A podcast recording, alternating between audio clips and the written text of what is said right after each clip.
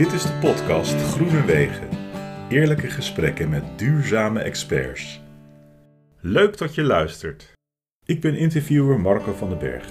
En ik ben Gera van den Berg, bekend van Heerlijk Minimaliseren. Samen maken wij deze podcast aan de keukentafel van de geïnterviewde.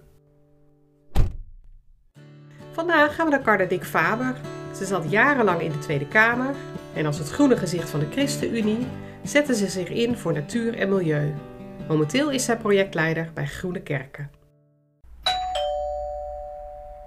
Nou, welkom terug bij de podcast over duurzaamheid. We zijn vandaag in Amersfoort bij de Maatschappij van Welstand. En tegenover mij zit eh, Carla Dick Faber. Ik heb eh, net toegezegd één keer die naam vol uit te zeggen.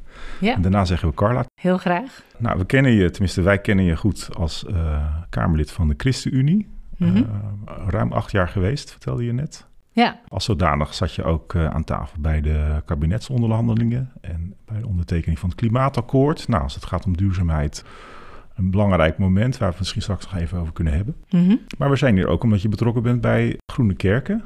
Ja. Een belangrijke beweging die uh, kerken inspireert om te vergroenen op allerlei manieren. In ieder geval ook dat thema ook op te nemen in, uh, in beleid en, Mhm. en allerlei zaken.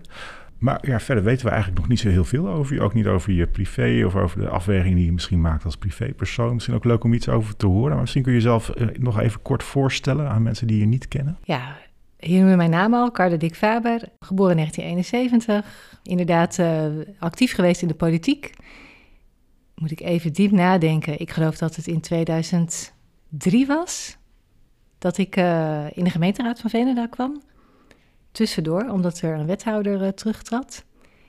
Daarna in Provinciale Staten van Utrecht gezeten. En in 2012 lid geworden van de Tweede Kamer, uh, fractie van de ChristenUnie. En daar heb ik tot 2021 uh, deel van uitgemaakt. En op dit moment studeer ik theologie in Leuven en ben ik projectleider Groene Kerken. En ik ben getrouwd, moeder van een dochter, 18 jaar. Ik hou heel erg veel van wandelen, hardlopen, in de natuur. Uh, ik speel cello. Leuk, ja. Dat soort dingen. Die heb je niet ja? meegenomen.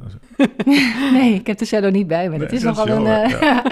het is nogal een gevaarte om mee te nemen. Ja, ja. oké. En we zitten hier bij de Maatschappij van Welstand. Kan je iets uitleggen over wat, wat die maatschappij doet? Ja, de Maatschappij van Welstand uh, is samen met Kerk en Actie... Um, ja, zeg maar de opdrachtgever van het project Groene Kerken. en Maatschappij van Welstand is een fonds wat uh, goede doelen ondersteunt uh, uh, in Nederland. Dus ook betrokken is bij, bij Groene Kerken. Ja, het is een, een organisatie die ook dicht bij het station zit. Hè? Dat is goed, goed te bereizen Heel vanaf de trein. Ja, ja, ja, en een prachtig pand. Ja, ja. mooi. Kan jij ons meenemen in het verhaal waar het begon rondom duurzaamheid? Um, dan komen we straks wel even te spreken over het carrièreverloop. Hè? Van het een komt het ander. Maar als het gaat om duurzaamheid, waar, waar begon dat verhaal bij jou? Ja, ik, ik aarzel een beetje welke ik zal vertellen. Uh, ja, omdat ik het misschien zelf ook niet meer zo goed weet.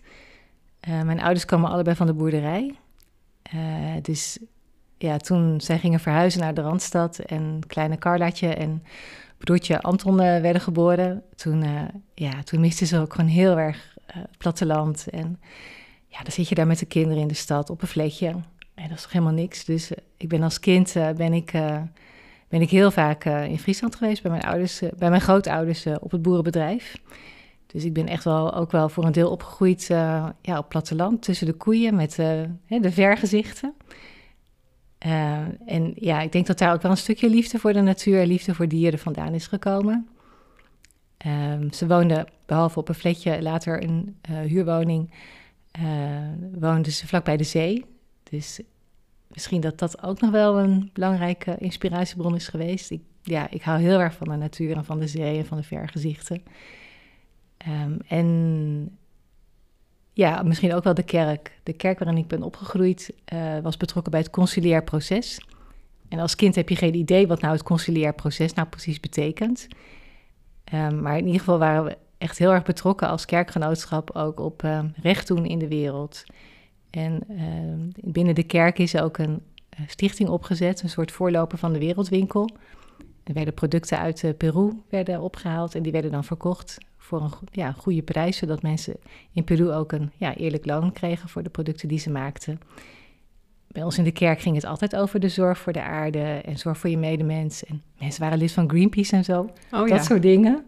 Uh, het was voor mij wel echt een heel ja, belangrijke uh, Ja. inspiratiebron. En intussen heb ik kerkelijk gezien ook best wel een hele reis afgelegd. Ja. Ik ben nu Nederlands gereformeerd, maar ehm, ja, ik heb wel vanuit de kerk, eh, vanuit mijn opvoeding en vanuit de kerk heel nadrukkelijk, zeg maar, die, ja, dat zorgen voor de natuur en het zijn in de natuur en het genieten van de natuur, dat heb ik wel echt heel erg meegekregen. Ja, Ja, ik vind het mooi dat je dat benoemt. Eh, want eh, nou, we hadden net een, een kort voorgesprekje en toen hadden we het ook over van ja, in hoeverre ehm, is dit een podcast voor mensen die eh, van christelijke huizen zijn of iets dergelijks. Nou, dat, dat is het dus niet. Maar wij hebben er zelf ook wel affiniteit mee. En eh, het is toch ook wel mooi om te laten zien dat dat ook binnen de kerken kan leven. En het en al langer eigenlijk een thema is. Hè? We komen straks nog wat spreken over groene kerken, waar je Ja. natuurlijk actief voor bent. Maar dat ook juist vanuit de kerk ook die betrokkenheid er ook wel altijd is geweest. Alleen misschien niet zo heel erg het, het activistische. Ja, nou, ik had laatst, nou, laatst, dus een paar maanden geleden, ik was net projectleider Groene Kerken, had ik een ontmoeting met mensen die in de jaren zeventig, toen lag ik dus nog in de wieg, eh, al actief waren voor de, voor de kerken. Eh, en dus ook eh, betrokken waren bij het conciliair proces in die periode. En toen hebben ze mij ook publicaties laten lezen die toen door de kerken zijn gepubliceerd. Nou, en die zijn nog zo actueel. Ja, Dan staat er iets over. eh, we moeten minder reclame hebben, want eh, door die reclame worden we aangezet tot kopen van spullen die we helemaal niet nodig hebben. Nou, Ja. jaren zeventig. ja, We moeten veel minder vlees eten, want hè, onze vleesconsumptie, eh, die trouwens nu nog weer veel, meer, veel groter is dan in de jaren zeventig, werd toen al als ehm, te, eh, ja, te intensief eh, beoordeeld. En dat is dan een geluid wat vanuit de kerken komt. Hè? ja, ja. Dus, nou, dat, ik vond het wel echt een eye-opener. Ja, het is altijd al iets geweest dat bij de kerken hoort. Als het Ja, en zeker bij een bepaald deel van de kerken. Maar je ziet nu ook wel dat, ja, dat er steeds meer kerken eh, met het thema bezig zijn. Want je leest erover in de kranten, je ziet het op de journaals. We hebben er persoonlijk mee te maken hè, in ons persoonlijke leven. Klimaatverandering is niet meer ver weg. Dus je ziet wel dat steeds meer kerken dit thema omarmen. En ja, hier ook eh, vanuit hun eh, perspectief op, op de wereld, hè, vanuit hun geloof, eh, vragen over stellen. Van ja, hoe, eh, waar komt het door? Ja. En hoe moeten we dit beoordelen? Wat kunnen we doen? En Ja. ja, ik vind dat wel heel mooi om te zien. Ja, Misschien ook wel een beetje een verschuiving van de zorg voor onze naasten ver weg. Naar het heel praktische van eh, wat doen wij hier ten opzichte van onze naasten ver weg. Ja, Ik wou nog even terug naar kleine Carla, want zo, zo noemde je jezelf net. Vond ik wel eh, heel aardig. Want je bent opgegroeid in Voorburg, heb ik begrepen, toch? ik ben geboren in eh, Voorburg, Ja. in het ziekenhuis. In het Eh, ziekenhuis, Ja, bij de nonnetjes. Mijn ouders woonden toen in Leidsendam op een flatje. En moet je je voorstellen dat je van de boerderij komt. Hè? Dus dat was echt een Ja. heel klein flatje. En ze kregen toen ook al snel een huurwoning toegewezen in Wassenaar. En daar woont mijn moeder nog steeds. Ah, oké. Ja, Ja, ja. Omgeving van Den Haag is gewoon heel erg verstedelijkt. Ja. Eh, nu zeker. Ik bedoel, als je daar zomers in de tuin zit, heb je gewoon elke vijf minuten een vliegtuig over je hoofd. Dat is echt, eh, dat is verschrikkelijk. En, en het verkeer is enorm toegenomen. En de behoefte aan natuur eh, manifesteerde zich die ook nog later, dat je veel ging wandelen, vaak de natuur introk. Op, welke manier heb je dat gezocht, als het ware, in je leven? Ik merk dat ik in de natuur heel erg tot rust kom. Dat soms dan, het is nu hartstikke donker buiten en dan, eh, nou, dan kan ik soms ook wel een beetje last hebben van de winterblues. Hè? Dan eh, ja, zit ik op mijn studeerkamertje en dan eh, een beetje te studeren of ik, of ik ben thuis aan het werk en dan is de wereld, ja, ziet er heel donker uit. Maar als je dan naar buiten gaat, dan blijkt het gewoon heel mooi te zijn. Ja, Dan loop je de bossen in en dan is daar zo'n rust en zo'n stilte. En ja, dan is het een soort alsof de natuur in slaap gevallen is. Hè? Een soort ja, slaperige natuur. En ik weet als ik de komende weken weer ga wandelen, dan zie je gewoon langzamerhand, zie je de ene na de andere zie je wakker worden. En ja, daar kan ik zo van genieten. En weet je, het is ook nooit hetzelfde. Hè? De mensen vragen wel eens van, nou, je, je woont er bij het bos en eh, ja, het is steeds hetzelfde rondje. Nou, ik kan wel een beetje variatie maken, maar toch, het ziet er gewoon elke keer weer anders uit. Ja. En het valt me op dat, hoe donker het binnen kan zijn. Hè? En eh, als je dan het bos in loopt, hoe, hoe mooi het ook weer is en hoe licht het eigenlijk ook is. ja. En zelfs in deze Ja. tijd van het jaar, waar, waarin je zegt het is grijs en grauw, maar dan kan je ook nog iets ontdekken van de schoonheid. Zeker, Ja. het is prachtig in het bos. Ja, Als het gaat om schoonheid, even een heel flauw bruggetje, maar je hebt kunstgeschiedenis gestudeerd, heb ik gelezen. ja, Ja, klopt. Hoe, Ja. hoe is dat ontstaan? Waar kwam dat vandaan? Eh, nou, dat is eigenlijk, ehm, ja, hoe is dat gekomen? Ik, eh, Ja, ik was gewoon een verschrikkelijke puber. Daar, daar, laat ik daar beginnen. Oh. Kunnen we ons niet meer voorstellen nu? Echt uh, met rode haren en net mm. panties en oh. net iets te korte rokjes. Al dat, nou, noem maar op. Ja, dus ik was echt met mijn hakken over de sloot geslaagd voor mijn VWO-diploma. En toen dacht ik, ja, wat moet ik nou toch doen? En toen heeft een kennisje van mijn moeder, die heeft haar geadviseerd... van, joh, ik ben directiesecretaresse en zou dit niet wat voor je dochter zijn? zo'n opleiding. Duurt maar een jaartje. Dus dat heb ik toen gedaan, schroeversopleiding van een jaar. Oh ja, bekend, ja. Ja, dus uh, nou, dat, uh, dat was het. En toen ben ik aan de slag gegaan en uh, als secretaresse, directiesecretaresse bij de Rijksdienstbeeldende Kunst. kreeg toen ook een aantal projecten onder mijn hoede in de culturele sector. Dus het takenpakket werd al snel wat groter en daar is de liefde voor de kunsten ontstaan. Dus ik ben ehm, ik denk dat ik toen net twintig was, dat ik, ja, dat ik toen met mijn studie kunstgeschiedenis ben begonnen. Dus ik ben weer gestopt met, uh, met mijn werk en ja, uh, ja ben toen uh, kunstgeschiedenis gaan studeren in Utrecht. Ja, en als ik nu terugkijk, denk ik van, goh, mijn leven gaat echt wel een beetje van de hak op de tak. Hè? Zo van een directiesecretaresseopleiding en dan ga je studie kunstgeschiedenis doen en... Nou ja, daar kon ik natuurlijk weer geen baan in vinden. Dat was allemaal hartstikke lastig. Ja. Allemaal bezuinigingen in de culturele sector ben ik aan de slag gegaan bij de welzijnssector. kwam in aanraking met de politiek. Nou ja, zo is het politieke balletje gaan rollen. En nu een studie theologie en groene kerken. Dus ja, het, als ik zo terugkijk, denk ik, lieve help, wat een, uh, wat een reis. Maar op een of andere manier komen alle lijntjes wel weer bij elkaar of zo. Wat grappig ja. dat je dat zegt, want ik hoor jezelf bijna een soort kritiek geven. Terwijl ik denk, wat mooi dat je je hart durft te volgen. Ja, dat is ook heel klef en heel cliché om dat zo te zeggen misschien, maar wat, ik bedoel, het is toch, de, meeste mensen dromen ergens van en doen het vervolgens niet. Maar bedoel, als ik dit verhaal hoor, denk ik, je krijgt die ingeving, je voelt dat uh, als iets, iets moois, iets waardevols en je doet het. Ja, ik ervaar als ik zo terugkijk dan toch ook wel een stukje leiding uh, daarin. Ja, ik geloof ook wel dat, dat dingen gebeuren met een, met een bepaald doel. Hè. Zo, ja, toeval is er niet. Ja, misschien is er wel toeval, maar nou, als ik terugkijk, dan zie ik gewoon wel echt een stukje leiding in mijn leven. En dat vind ik wel heel bijzonder. En uh, ja, het is wel allemaal bagage wat je meeneemt. En wat je ook weer ten goede kan gebruiken.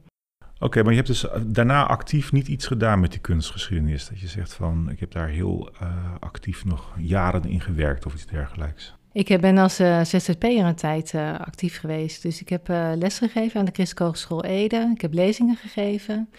Ik heb artikelen geschreven voor een opvoedingstijdschrift. Voor de rubriek Kind en Kunst. Oh, oh grappig. En ik was betrokken bij de stichting ProArt, omdat ik vond dat kunst in christelijke kringen wel een herwaardering kon gebruiken.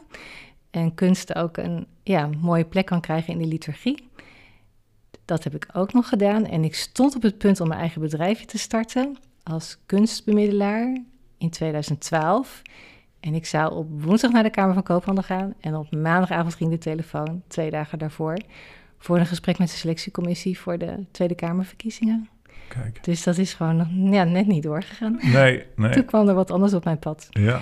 Ja. Oh, bijzonder. Want het was al meteen de ChristenUnie? Of was dat nog in de RPF-GPV-tijd? Ik ben lid geworden in 2000 of 1999, denk ik. Toen was het nog net RPF. Oh ja. Ik ben denk ik een halfjaartje of een jaartje RPF-lid geweest. En toen werd het ChristenUnie. Ja. En toen ben je eerst in de raad terechtgekomen, zei je? Hè? Eerst in het lokale bestuur en toen in de raad. In de raad van Veenendaal dan? Ja. Ja. Ja, een beetje voor de hand liggende vraag, maar wat trok je daarin aan? Waarom wilde je de politiek in? De wereld verbeteren. Toch? Oh, nou. Ja, ja what else? Ja, precies. Ja. ja. Ja, oh ja, dit klinkt wel heel erg naïef, hè? nee, nee, het is meer dat ik denk van ik vraag erg naar de bekende weg, maar ik bedoel, dat is natuurlijk, uh, ja. Ja, nou weet je, ik, ik had dat gezien. Uh, uh, ik werkte bij de, bij de werkgeversorganisatie voor de welzijnssector. Want ik kon geen hè, baan vinden als kunsthistoricus. Dus ik was aan de slag gegaan in de welzijnssector. En ik deed de politieke lobby in Den Haag. Dat was mijn opdracht. Dus eh, ik was in gesprek met de werkgevers. Die nieuwe wet op de jeugdzorg die eraan kwam, die moest anders. Dus ik heb brieven geschreven uh, aan politici. Uh, ja, uh, om te vragen van zo, de wetgeving zou er eigenlijk anders uit moeten zien.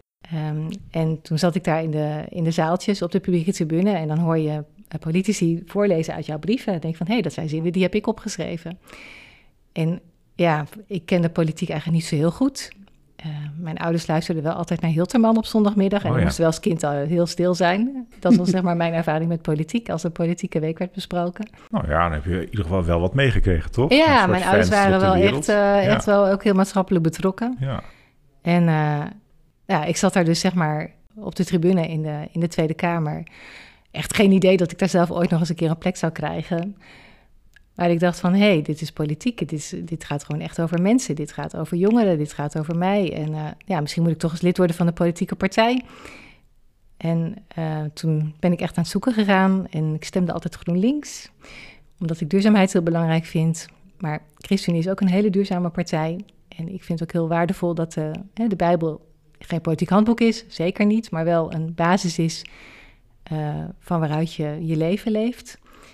En ik dacht, zo'n ja, zo'n gemeenschappelijke basis vind ik heel waardevol. Dus laat ik lid worden van de RPF toen. Ja, en dan krijg je een briefje in de brievenbus van eh, welkom eh, bij, bij de RPF, bij de ChristenUnie. En we hebben dan een ledenvergadering in Veenendaal. PS, we zoeken nog bestuursleden. Nou ja, dan moet je mij hebben.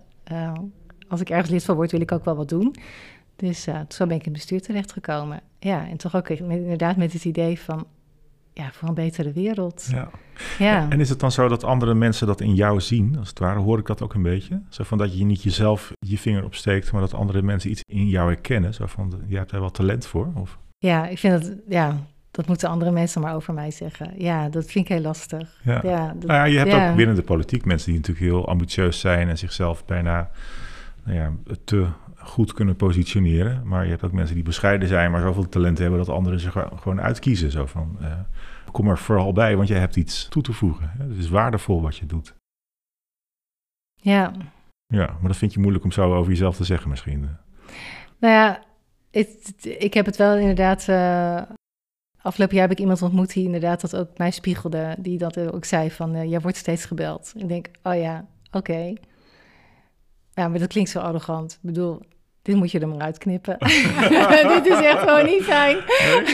Ja, maar het zegt iets. Oh. Het zegt iets, vind ik. Ja. Ja, Ja. nou ja, ik weet niet wat het zegt, maar eh Nou, oh, het, het, het komt van binnen. nou ja, weet je, het zegt mij iets, omdat ik denk het manifesteert zich blijkbaar, eh, omdat het van binnenuit komt. Dus het is niet Ja. een kunstje. Het is niet iets wat je doet omdat je denkt, nou ja, opportunistisch, dan eh, ga ik van A naar B naar C en dan ben ik dan, sta ik daar straks op dat stoepje zo. Hè? Maar het is meer iets van, je doet het vanuit, ja, van binnenuit en dat wordt gezien. Zo. Ja, Ja, of goed, wordt geleid ja. van hogerhand. Ja, ik, ja, eh, dat is ook mooi. Ja, ja, ja. Ik, eh, ik- Ja. Het, is, het is altijd interessant om met andere mensen terug te blikken, naar, terug te blikken op je leven. Ja, en dan ga je toch ook inderdaad wel bepaalde patronen zien die je gewoon zelf niet ziet, omdat andere mensen met je mee gaan denken en je gaan spiegelen. En ik, oh ja, oké, dat is wel heel waardevol eh, als je de gelegenheid krijgt om dat te doen. Ja.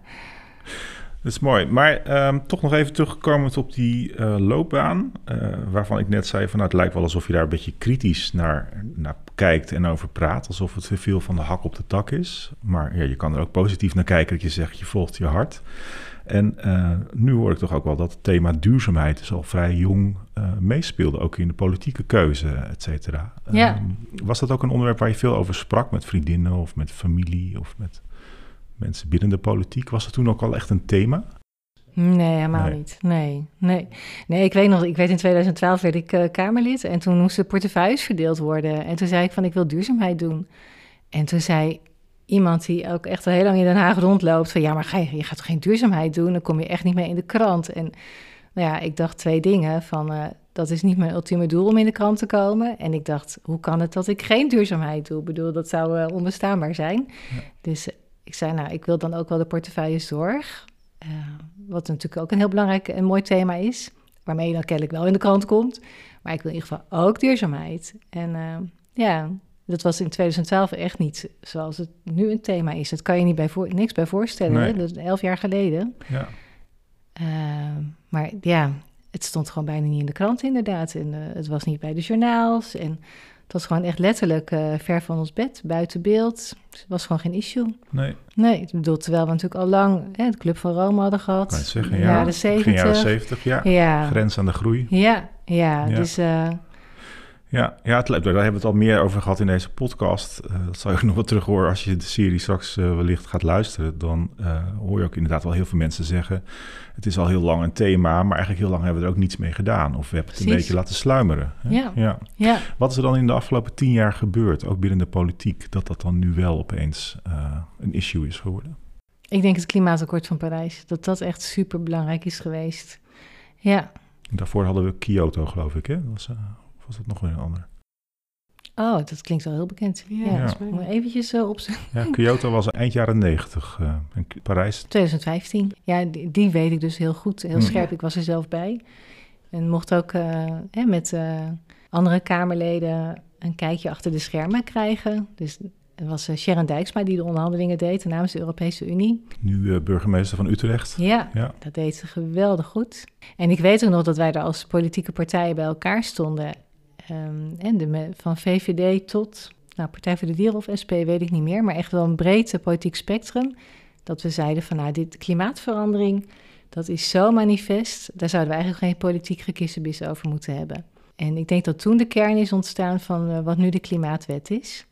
Dat we het met, hè, met de doelen over, dat we het daar met elkaar over eens zijn. Maar kun je toch herleiden tot het moment of uh, de urgentie? Waar kwam dan de urgentie vandaan? Had dat dan misschien met de, de film te maken van El Gore? Zo'n yeah. moment voor veel mensen. Zo van, ja, toen pas snapte ik van, het is onomkeerbaar. Het is... Volgens mij is er niet echt één moment geweest of zo. Want ik weet nog, toen ik in 2012 in de Kamer kwam... toen had je het uh, zogenaamde energieakkoord. Nou ja, dat was wel een akkoord uh, om over te stappen naar schonere uh, energiebronnen en om ervoor te zorgen dat de industrie schoner zou produceren. Maar het was, ja, te, het waren kleine stapjes, het was te weinig. Uh, ik weet ook dat er nog een hele uh, grote rol was voor biomassa in het energieakkoord. Nou, daar zijn we ook wat anders over na gaan denken. Ja. ja, en toen kwam het klimaatakkoord van Parijs. En ja, dat heeft toch echt wel een enorme slinger gegeven.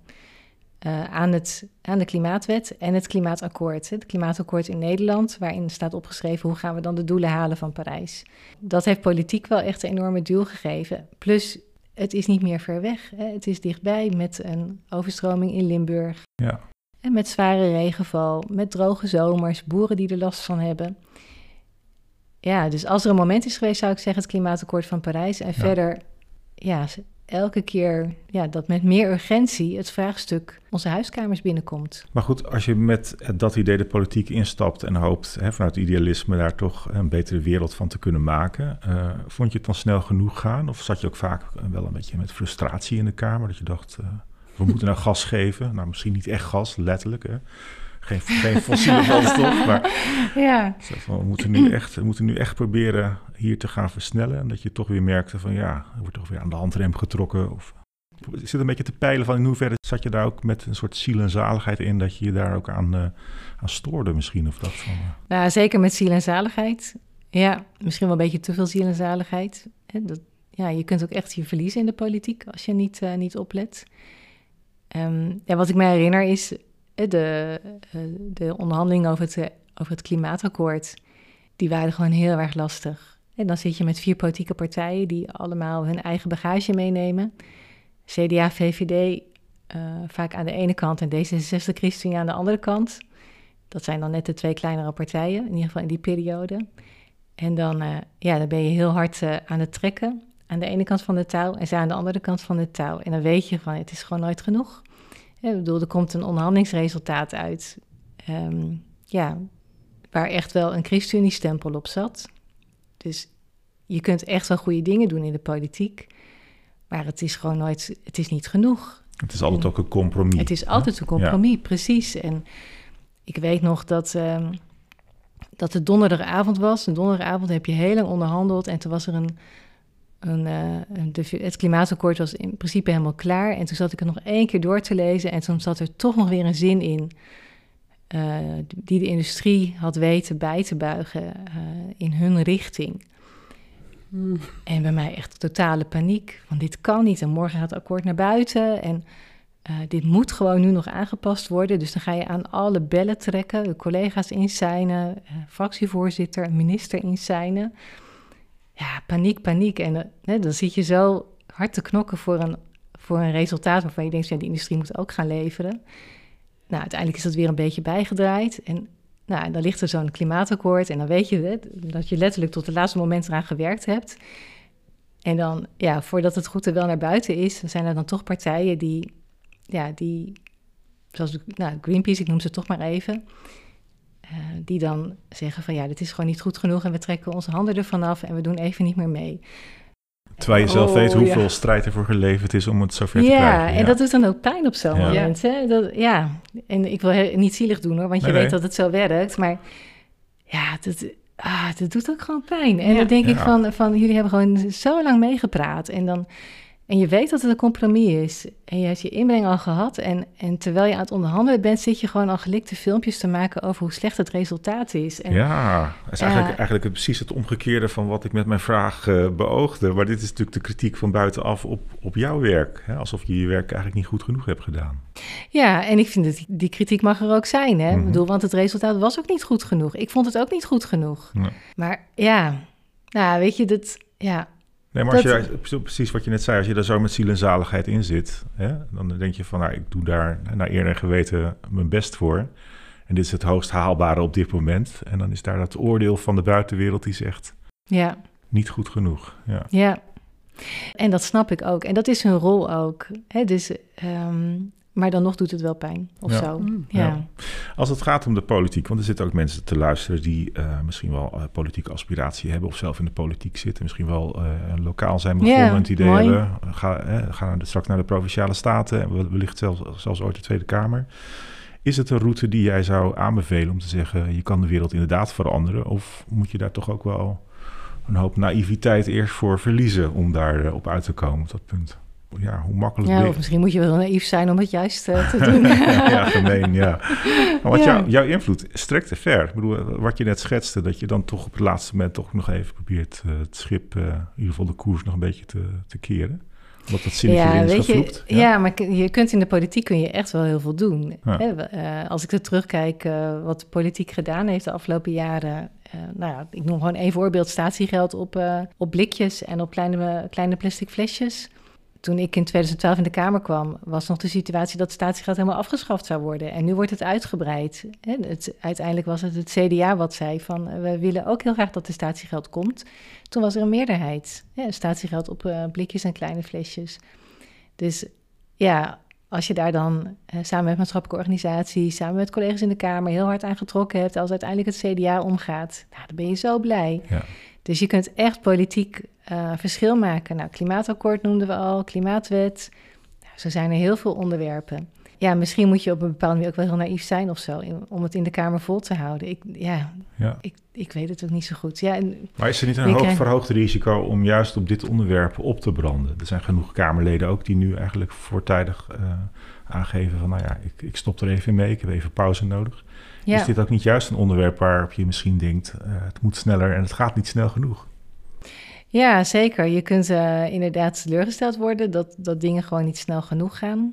Daar moet je wel tegen kunnen als je in de Kamer zit. Ik bedoel, totdat je de helft uh, plus één zetel hebt, uh, moet je gewoon altijd compromissen sluiten. Ja. ja, dus ja, dat is gewoon wel inherent aan de job. En ik denk dat mensen die nu nog die nu zeggen van ik wil de politiek in, ja, ik, dat is niet fijn om te zeggen, maar ik, ik, ik hoop ja, dat mensen tegen de druk kunnen ook. Ik bedoel, het, is, de, de, werkdruk is enorm. Ja.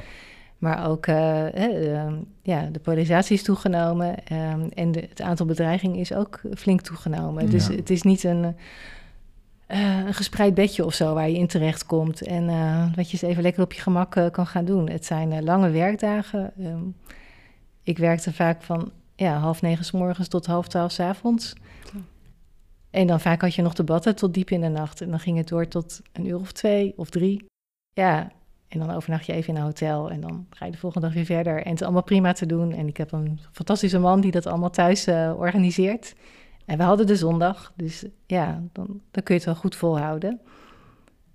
Maar ja, dit, dit, het is wel ook, ja, ja. Je, je moet er ook wat voor laten. Ja. En ik zat op een gegeven moment uh, in 2020, dus een half jaar voor de verkiezingen ja, wil ik dit eigenlijk nog? En uh, is het niet buiten de Kamer? Zijn er niet veel leukere dingen om te doen? Uh, wat is de plek waar ik nu van toegevoegde waarde kan zijn? Is dat hier in de Kamer of is dat ja, gewoon midden in de samenleving, waar ook allemaal mensen aan de slag gaan met duurzaamheid. En misschien moet ik daar wel, uh, moet ik daar wel van betekenis zijn. Uh, en toen ben ik gestopt. En wat gaf de doorslag dan? Ik ben altijd van de momenten, weet je het moment nog dat je dacht, nou ja, ja, nou dat moment weet ik heel erg, heel erg goed. Nou, vertel, vertel. Oh ja, nou dat was wel echt een drama. Ja, nou ja, ik was, het was een coronazomer en, uh, uh, en ik was ook woord voor de zorg. Dus uh, we hadden piketdienst afgesproken met de fractie. En het was echt een week dat ik op vakantie mocht. Dat hadden ze afgesproken. Dus dat had ik gedaan met mijn gezin. maar er dreigde een coronadebat te komen midden in het reces. Ja, en het was maar, ja, bedoel, ten opzichte van maatschappelijke problematiek is, is je vakantie niet zo heel belangrijk. Dat snap ik ook wel. Maar het was wel gewoon die ene week vakantie die ik had met mijn gezin. En er was nog een vriendinnetje meegegaan van onze dochter. En die had nou ja, ook moeite moeten doen om erbij te kunnen zijn.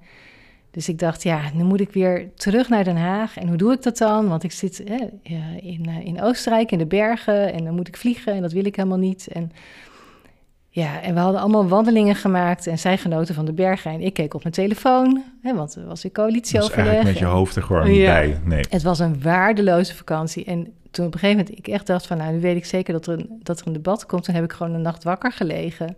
En ik lig nooit wakker. Echt niet, nooit. Dat, ja, ja. ik ga gewoon liggen en dan slaap ik. Uh, en toen dacht ik, dit, ik trek het niet meer. Dit is gewoon too much. Ja. En uh, ja, het vraagt gewoon alles van je eigenlijk op dat moment. Ja, het was gewoon te veel. en, uh, en de corona had er ook echt ingehakt. En uh, toen dacht ik van, nou, ik, ik, dit moet ik gewoon niet meer willen. En toen nog vond ik het moeilijk om ja te zeggen tegen mijn eigen besluit. En toen ben ik nog een paar rondjes gaan lopen met iemand die mij goed kent en die de politiek goed kent. Uh, een paar rondjes uh, rondom de Reewijkse plassen. Nou, dat oh, ja. waren grote rondjes. Ja, ja, ja. Heel praten. Ja. En uh, die zei ook van, joh, je hebt je besluit al lang genomen. Je weet al lang dat je wil stoppen, maar je vindt het gewoon heel moeilijk om te zeggen. En dat nee. was wel de spijker op zijn kop. Ja. Dus, en wat fijn dat er dan iemand is die dat eventjes kan spiegelen. Ja, super. Ja, super. Ja, ja. En is dat dan het verantwoordelijkheidsgevoel? Ik, ik kop hem maar gewoon in hoor. En ook misschien vanuit je identiteit dat je zegt van... nou ja, ik ben niet voor niks gekozen en ik sta daarvoor. Het is geleid, hè, wat je net zelf ook uh, aangaf. Dat je denkt, uh, ik ben niet voor niets op dit pad gezet. En, wie ben ik dan om daar dan zo zelf de stekker uit te trekken? Of, uh... Ik denk dat ik het heel moeilijk vond om ermee te stoppen inderdaad. Omdat, omdat het ook een plek is waar je zoveel kunt betekenen... en zoveel kunt bereiken en zoveel mooie mensen ontmoet. En ja, het put je uit. Het is echt een uitputtingsslag, maar het is ook tegelijkertijd heel inspirerend. Je hoort van veel mensen dat het ook verslavend werkt, toch? Ook de aandacht. Dat kan ik me voorstellen. Dat, ja, die dopamine misschien ook al. Ja. Een, een, dag is zo hectisch en uh, je weet nooit van tevoren hoe die eruit ziet. Ja, daar mhm. gedij ik enorm goed op. Ja. Dat, dat vind ik geweldig. Dat ik gewoon s'avonds niet weet wat ik eet, waar ik slaap, uh, wie ik allemaal ga ontmoeten. Ja, dat vind ik echt ontzettend leuk. Moest je daarvan, uh, ja, afkicken, om het woord maar eens te gebruiken? Moest je, moest je daar echt van loskomen? Of was dat vrij snel uh, uh, ja, gelukt toen je eruit stapte en dacht ik ga het op een ander spoor zetten? Het was uh, niet goed gelukt. Nee? Nee, nee. Ik, ik dacht toen ik uit de politiek ging van nou, ik, nu pak ik gewoon gelijk mijn andere werkzaamheden op. Ik was nog betrokken bij het event Groen Gelovig, waar allemaal christenen bij elkaar komen op het gebied van duurzaamheid. En ik weet nog dat ik een, online vergadering aan het voorzitten was. Maar dat was de dag nadat ik uit de politiek vertrokken was. En dat ik echt op dat moment uh, ja, het gewoon even niet meer overzag, de vergadering. Dat ik dacht van, ik ben eigenlijk ook wel gewoon heel erg moe. Nou, toen ik dat voor mezelf had vastgesteld, dat ik, dat, dat ik het nog moeilijk vond om daaraan toe te geven. En toen ben ik op Koningsdag met mijn uh, racefiets over de kop geslagen. En heb een hersenschudding gekregen. Oh nee. En uh, ja, ik denk ook gewoon door vermoeidheid. En die hersenschudding hakte er ook in doordat ik zo vermoeid was. Dus toen ben ik, uh, ja, ik zie het een beetje als een knipoog van boven. Toen ben ik gewoon uh, stilgezet. Ja. En ga jij maar in je bed liggen. Ja, ja. Ja. Zo ja. gaat dat dan, ja. ja. ja.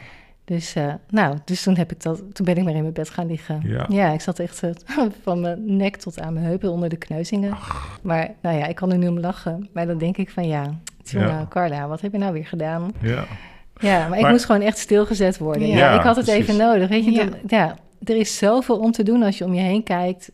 Uh, als het gaat om onrecht in de wereld. Ik, bedoel, ik ga wel door totdat ik word stopgezet. En dat was op dat moment wel even nodig. En Ja. kwam op dat moment dan ook dat je nadacht over eh, studie? Of kwam dat nog weer later? Want je bent theologie gaan studeren, hè? Ja, dat was wel hetzelfde jaar, denk ik. Hè? Ik moet even nadenken. Ja, ik ben in 2021 begonnen met eh, theologie. Dus eh, dat, is nog wel, dat is wel dat najaar geweest. En is dat dan een soort roeping? Eh, zie, zie je dat zo? Want sommige predikanten eh, hebben dat ook. Hè? Dat Ze zeggen, nou, ik ben daartoe geroepen of iets dergelijks.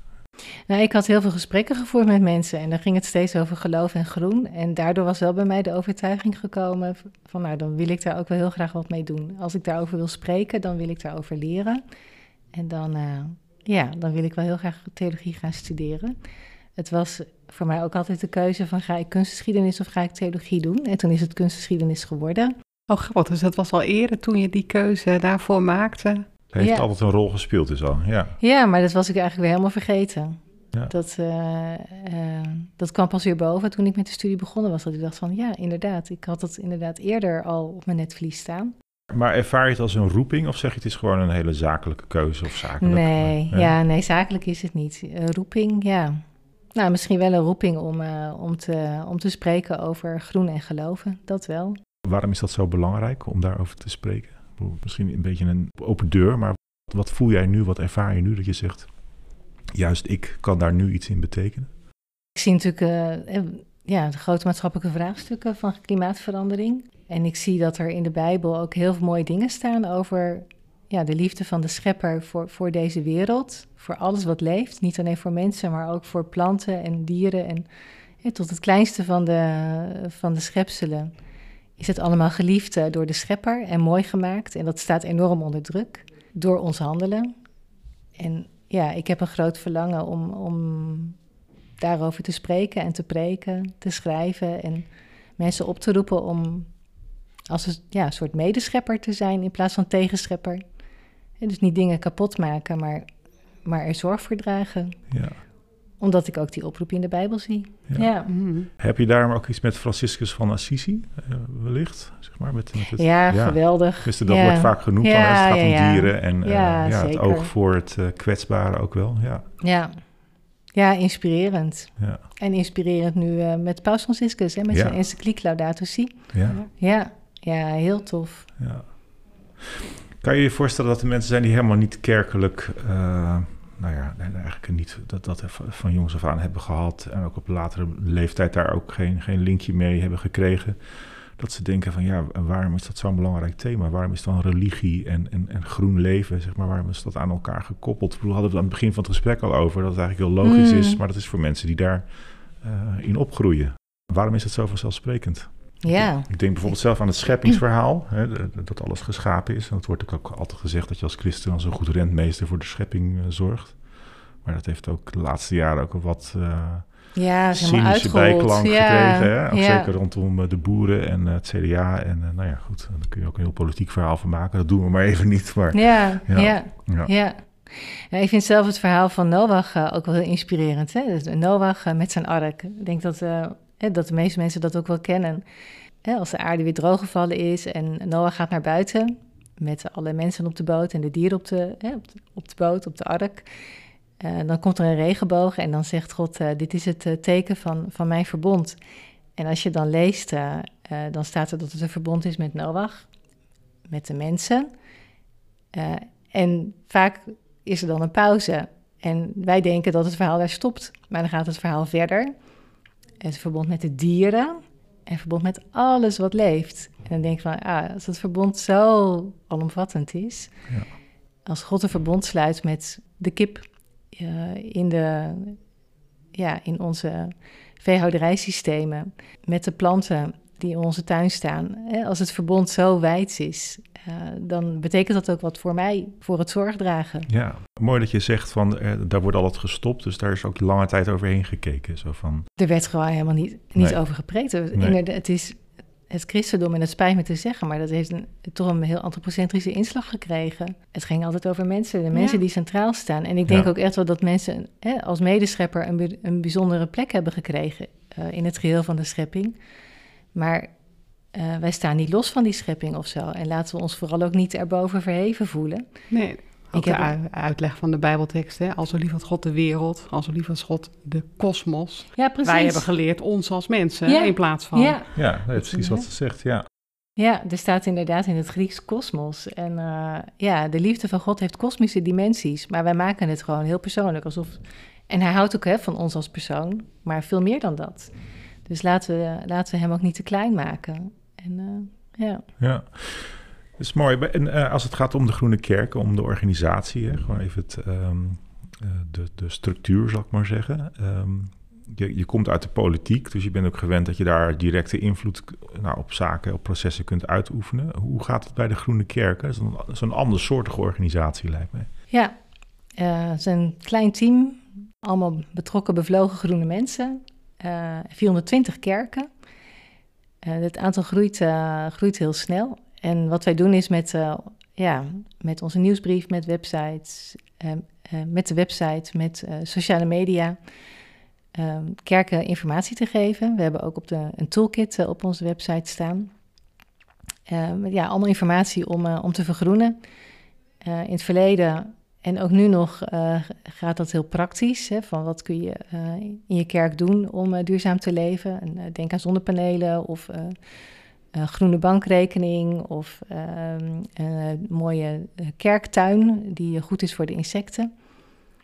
Ehm, tegenwoordig gaat het ook steeds vaker over de prediking. Van wat kan ik uit de Bijbel vertellen als het gaat om de zorg voor de aarde.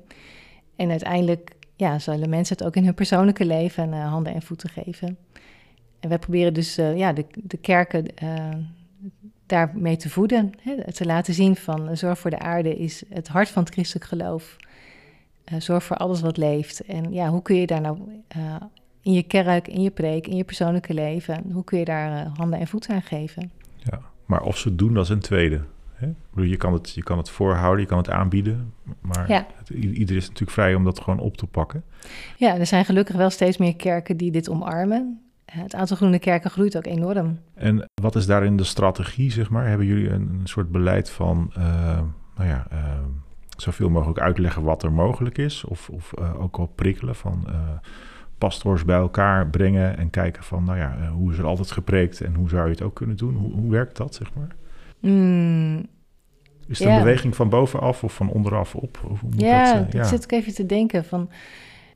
Kijk, we, ehm, we zijn een soort platform, hè? dus eh, we bieden vooral heel veel aan wat door anderen wordt ontwikkeld. Eh, de, ook omdat we gewoon te klein zijn om het allemaal zelf te ontwikkelen. Eh, onlangs had het Nederlands Bijbelgenootschap een ontzettend mooie webinarserie over eh, wat de Bijbel vertelt over duurzaamheid. Die was heel interessant voor predikanten ook met name. Ik heb er zelf ook naar gekeken, ook al ben ik dan nog, geen predikant. Ehm, en dat, dat, eh, dat delen we dan via onze, eh, via onze website, via de nieuwsbrief en via onze socia- sociale mediakanalen wijzen we predikanten erop. En het is inderdaad uiteindelijk hun verantwoordelijkheid of ze er wel of niet naar kijken. Het MBG heeft er, het Nederlands Bijbelgenootschap heeft er zelf ook veel eh, aandacht aan gegeven op hun sociale mediakanalen. Dus volgens mij hebben ze ook best wel een groot bereik daarmee gehad. Ja, dat is. eh, ja, we bieden het aan. Een ander vraagstuk waar kerken tegenaan lopen zijn nu de gestegen energiekosten. We kregen er heel veel vragen over. Nou, ik ben zelf geen installateur. Ik heb geen technische achtergrond. Maar wat we wel konden was een webinar organiseren. Eh, daar maken we dan ook reclame voor. Hè, van kom naar onze webinar, laat je inspireren, informeren over wat er kan. Als het gaat om quick wins eh, in, in energiebesparing. Nou, er komen dan toch eh, twee avonden, twee keer vijftig eh, vertegenwoordigers van kerken op af. Dat zijn zeker niet alle kerken, maar het zijn er wel weer hè, twee keer vijftig. En dan hoop je dat er toch ja, stappen gezet worden en dat die kerken ook weer andere kerken inspireren om daarmee aan de slag te gaan. En in hoeverre is er discussie binnen kerken over duurzaamheid? Ehm, of is het een thema dat toch wel redelijk wordt geaccepteerd als iets van, ja, daar, daar moeten we iets mee tussen aanstekers en daar doen we ook iets mee. Zo. Ja, kijk, er is een kleine groep kerken die zeggen van nou, ehm, duurzaamheid vinden we toch een soort ja, groene religie geworden. Die zijn er toch wel negatief over. Eh, niet uit verkeerde intenties, maar omdat ze echt denken dat, dat we door eh, met duurzaamheid aan de slag gaan, als het ware God voor de voeten lopen. Dat we hè, zijn scheppingskracht, eh, dat we daar inbreuk op maken. Dat is een kleine groep. Eh, de meeste kerken willen echt wel aan de slag gaan met, eh, eh, met duurzaamheid. Maar die vragen zich veel meer af, ja, hoe dan? Hoe doen we dat dan? Praktisch, ja. Ja, en we hebben op onze website een groene toolkit staan. En daar staan dus alle maatregelen in ehm, eh, die kerken kunnen nemen om duurzaamheid handen en voeten te geven. Dus dat is een belangrijke bron van inspiratie voor kerken. Want ik merk dat dat nog wel echt een grote vraag is van hoe dan? Hè? Wat, wat kunnen we doen en hoe doen we dat dan? Ja, je hoopt ze zo te inspireren. En wat betreft eh, de studie theologie, je zei het zelf al van, nou, ik ben nog geen predikant. Is dat iets wat je, wat je beoogt? Wil je, ga je ook de kerkelijke opleiding doen? En, eh, wil je Ik hoorde het mezelf zeggen, nog Ja? geen predikant. Ja, ik weet het niet. Misschien was het Freudiaans, geen idee. Ja. ja, jongens. Is dat zeg maar eh, iets te veel of vast omlijnd? Dat je zegt, ik zie wel wat het wordt. Ik laat me daarin leiden. Ja, dat klinkt heel, ik laat me leiden klinkt alweer veel vromer dan ik zie wel. maar misschien, eh, ja. Ja.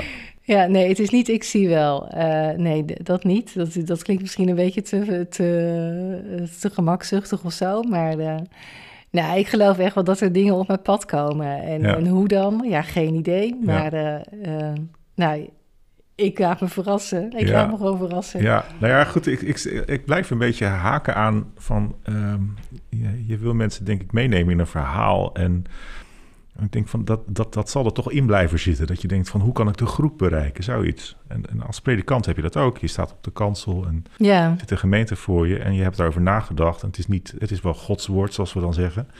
Maar het is toch ook wel weer een vertaalslag die je eraan geeft. Dus prikkelt dat? Dat je denkt, hé, hey, als ik die kans krijg... Hè, zo. Nou, als ik de kans krijg om, eh, om te spreken over hè, de liefde van de schepper voor de, voor de schepping. En eh, als ik de kans krijg om daarover te schrijven, te spreken, te preken, ja, dan pak ik de kans aan. En ehm, Het is niet een heel sterk verlangen dat je denkt, daar hoor ik te staan om mijn boodschap eh, af te, af te geven. Dat moet misschien.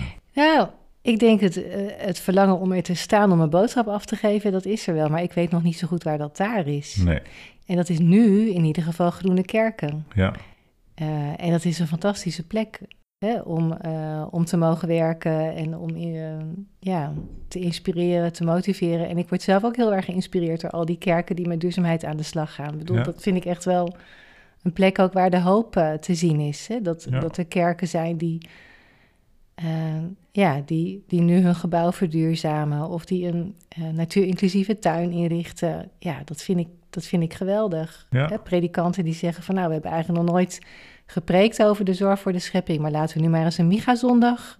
Een Miga-zondag is een zondag in oktober.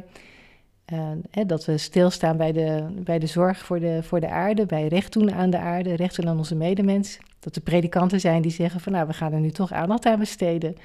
Dat vind ik gewoon heel erg hoopvol. En ja, dat is de plek waar ik nu, nu mag zijn. En dat Ja. is goed. En eh, ja, ik denk dat, dat, dat ik hier nog wel veel kan betekenen. Dat hoop ik in ieder geval. nou ja, dat Mhm. denk ik ook. Ja, zeker.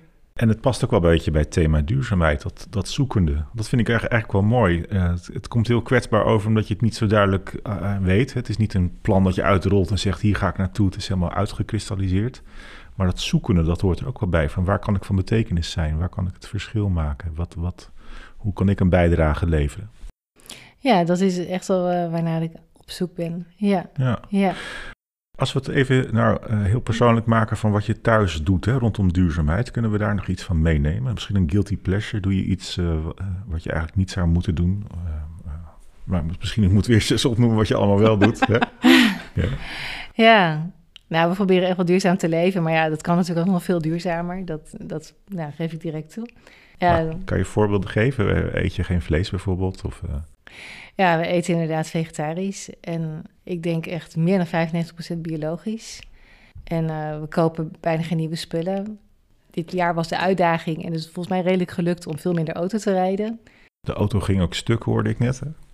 Ja, de auto ging stuk en eh, nou, toen heb ik alles uitgerekend. En eh, toen bleek toch eh, laten repareren de beste duurzame oplossing te zijn. Dus dat hebben we gedaan. Dat is wel een mooie, want je vertelde dat net in het voorgesprek. Maar dat je dan op, ja, je maakt dan de afweging van, moet ik hem laten opknappen of ruil ik hem in voor een, voor een nieuwe of een, of een andere? Ja, En soms het- kun je maar beter zeggen, ik laat iets ouds opknappen, omdat het nieuw maken eigenlijk weer zoveel grondstoffen kost. Ja, de, de auto was uh, totaal los, hè, zoals het heet. Mhm. de, uh, de prijs om hem op te knappen was hoger dan de waarde van de auto. Veel hoger. Maar ik dacht, ik doe het, want uh, ja, het, is, het was de CO2-technisch gezien de beste oplossing. En ja, ik ben ook wel een beetje dol op ons kleine autootje. Kijk, ja. dus ja, is dat een guilty pleasure? Weet ik niet. nee, maar het geeft wel aan dat je daarmee ook iets ja, het is, het is woord en daad, zullen we maar zeggen. Hè? Je voegt de daad bij het woord dan, toch? Ja, we proberen echt duurzaam te leven. We hebben een groen dak en zonnepanelen op het dak. En uh, de verwarming staat laag. Uh, de koud douchen lukt me nog niet, maar de verwarming staat wel laag. Ja. En, uh, ja, we eten dus, wat ik al zei, vegetarisch en biologisch. Ja. En kopen niet te veel spullen. En um, nee, ik probeer ook met kleding gewoon één setje of één kledingstuk per seizoen. en dat dan gewoon heel lang dragen dat maakt het leven ook overzichtelijk. Ja. Het scheelt je ook een heleboel tijd en geld als je niet zoveel hoeft te kopen. Ja. Dus uh, ja. ja. dat... Uh, ja, en nou, waar ik echt nog wel stappen in moet zetten, dat was... Uh, vorige week las ik een artikel van Just Enough. die hadden helemaal laten uitzoeken wat je, wat je data-impact is. Mm. Nou, als ik ergens data heb, dan zijn het wel mijn foto's. Dat doe ik zo ontzettend graag. Misschien toch een beetje die kunsthistorische achtergrond. Ja, ik heb gewoon nu met de telefoon altijd een camera bij me. Dus uh, ja, mijn gezin wordt ook wel een beetje gek van. Maar als ik weer een mooie boom of een mooi bloemetje... Oh, herkenbaar, ja, dat doe ik ook. op vakantie ja. zijn, dan denk Ja. ik... oh, dan moet dit op de foto, dat op de foto. En Ja. ja, ja dan vergeet je bijna in real time te genieten van uh, al het moois wat je ziet. En uh, ik heb dus echt te veel foto's. En ja, geen tijd om het, om het op te ruimen. Ja, Want je wilde eigenlijk maar zeggen, als je die in de cloud opslaat... ja veel hè, dataverbruik. Ja, Ja, ja, ja. ja, zeker. kost Dat, heel eh, veel, heel veel stroom. Ja. Dat had Just Enough dus laten doorrekenen. En uh, ja, daar zit echt nog wel een dingetje. Ja. ja. Dus uh, nou, laat dat dan de uitkomst van dit gesprek zijn. Dat ik daar nou toch eens mee Ja. aan de slag ga. Ja. Oké. en tot slot dan nog even over dat klimaatakkoord waar je bij betrokken was hè, in Ja. Nederland. Is dat iets waar je trots op bent als je daarop terugkijkt? Dat je denkt, ik stond daar toch maar mooi. Hè? En mijn krabbel staat daar ook onder. Zo. Ja, weet je, tro ja, trots past gewoon echt niet zo bij mij. Dat, Nee? eh, nee, want ik zie ook altijd veel dingen die er beter hadden gekund. En dan ga ik helemaal zitten analyseren van... oh, dat had ik misschien dat toen moeten zeggen... en als ik daar nou dat had gedaan. En ja, ja. En als je nou de fractiegenoten van nu, zeg maar, je zit niet meer in de fractie, maar een advies zou kunnen geven, zeg maar gewoon vrijblijvend, iets waar ze iets mee kunnen. Wat zou je tegen ze zeggen? Misschien ook ter bemoediging of iets wat je geleerd hebt in de afgelopen twee jaar. Dat je denkt, ja, ik, ik ben er nu uitgestapt, maar kijk anders tegen de zaken aan. Ik weet gewoon hoe ontzettend moeilijk het is om, ehm, om dicht bij je waarde te blijven. En eh, eh, dicht bij je profiel te blijven. En eh, bij je idealen. Als je in een coalitie zit. Dat is gewoon knokken. Niet letterlijk natuurlijk, maar het is wel echt een uitputtingsslag om zoveel mogelijk daarvan te realiseren. Ja, en dat, dat is niet makkelijk. Dus aan de ene kant denk ik, ja, mijn advies zou zijn van blijf dicht bij je idealen. En uh, als het gaat om de zorg voor deze aarde. Hè, Partij voor de Dieren zegt altijd, er is geen, uh, geen planeet B. En dat is ook zo. Dus ga er radicaal voor. Dit, dit is echt meer dan ooit uh, nodig. En ja, tegelijkertijd weet ik, je zit in een coalitie. En ja, dat, uh, dat is gewoon verdraaid ingewikkeld. Ja, je moet soms Ja. genoegen nemen met dat wat je binnensleept. eh. Ja, Ja, ja dat um, als je niet in de politiek hebt gezeten, um, of zoals nu, zoals, zoals mijzelf, hè, ik heb in de politiek gezeten, maar ik sta er buiten, dan, dan is het natuurlijk heel makkelijk om te zeggen van stap eruit. Weet je, doe niet meer mee met die coalitie, want uh, dat is het niet meer. Uh, of Rutte is, uh, is ook over zijn houdbaarheidsdatum heen. En dat, dat heb, je, heb je zo gezegd. En um, nou, daar kan ik misschien wel een in meevoelen. Maar ja, het land moet wel bestuurd worden. Ja. En uh, de democratie is, uh, is echt niet alles, maar ik denk wel het beste wat we hebben. Hè? Ja. Ik bedoel, ik moet niet denken aan een dictatuur of wat ook. Nee, nou ja, ik moet ook denken aan het spreekwoord: de beste stuurlui staan aan wal. Hè? Op het moment dat je natuurlijk inderdaad zelf op dat schip zit, dan worden de zaken opeens heel anders. Omdat je ziet wat er allemaal bij komt kijken. Nou, ik, ik, ik weet niet of, of ik het daar helemaal mee eens ben. Nee? Want ja, de beste stuurlui staan aan wal, dat klinkt ook weer zo van... Um, Nou ja, omdat je net dat voorbeeld noemde van Greenpeace hè, en, en de kritiek dan, terwijl tegelijkertijd je zelf weet dat je er alles, hè, of zo, zo, goed mogelijk je best hebt gedaan om daar zo goed mogelijk iets uit te halen. Ja. Uh, dan denk ik inderdaad aan van ja, het is allemaal wel heel makkelijk gezegd vanaf de zijlijn, hè, maar het is toch een soort gremium waar je mee te maken hebt met, met de eigen codes en eigen spelregels.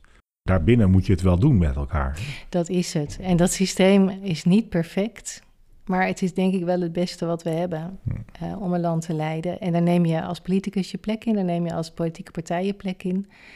Eh, en doe daarbinnen het maximale wat je kan om, eh, om voor die aarde te zorgen. En dan, ja, Mooi. ja dit, dat.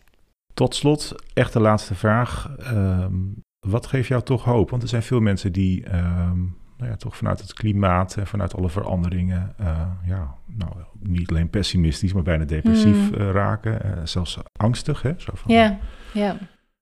Wat geeft jou dan toch hoop op de toekomst? ja, dat er een schepper is die deze wereld in zijn hand houdt.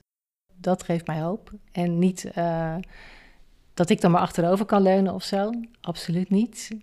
Maar ehm, ja, ook een aanmoediging om aan de slag te gaan. En ik zie dus, ik ben nu projectleider Groene Kerken, dat heel veel kerken dat doen. En eh, ja, daar, daar word ik ook heel hoopvol van. Dat ik zie dat er steeds meer kerken zijn die zeggen van ja, eh, de zorg voor de aarde is het hart van het christelijk geloof. De zorg voor, voor de aarde en voor onze medemens. Eh, en daar willen we concreet handen en voeten aan geven.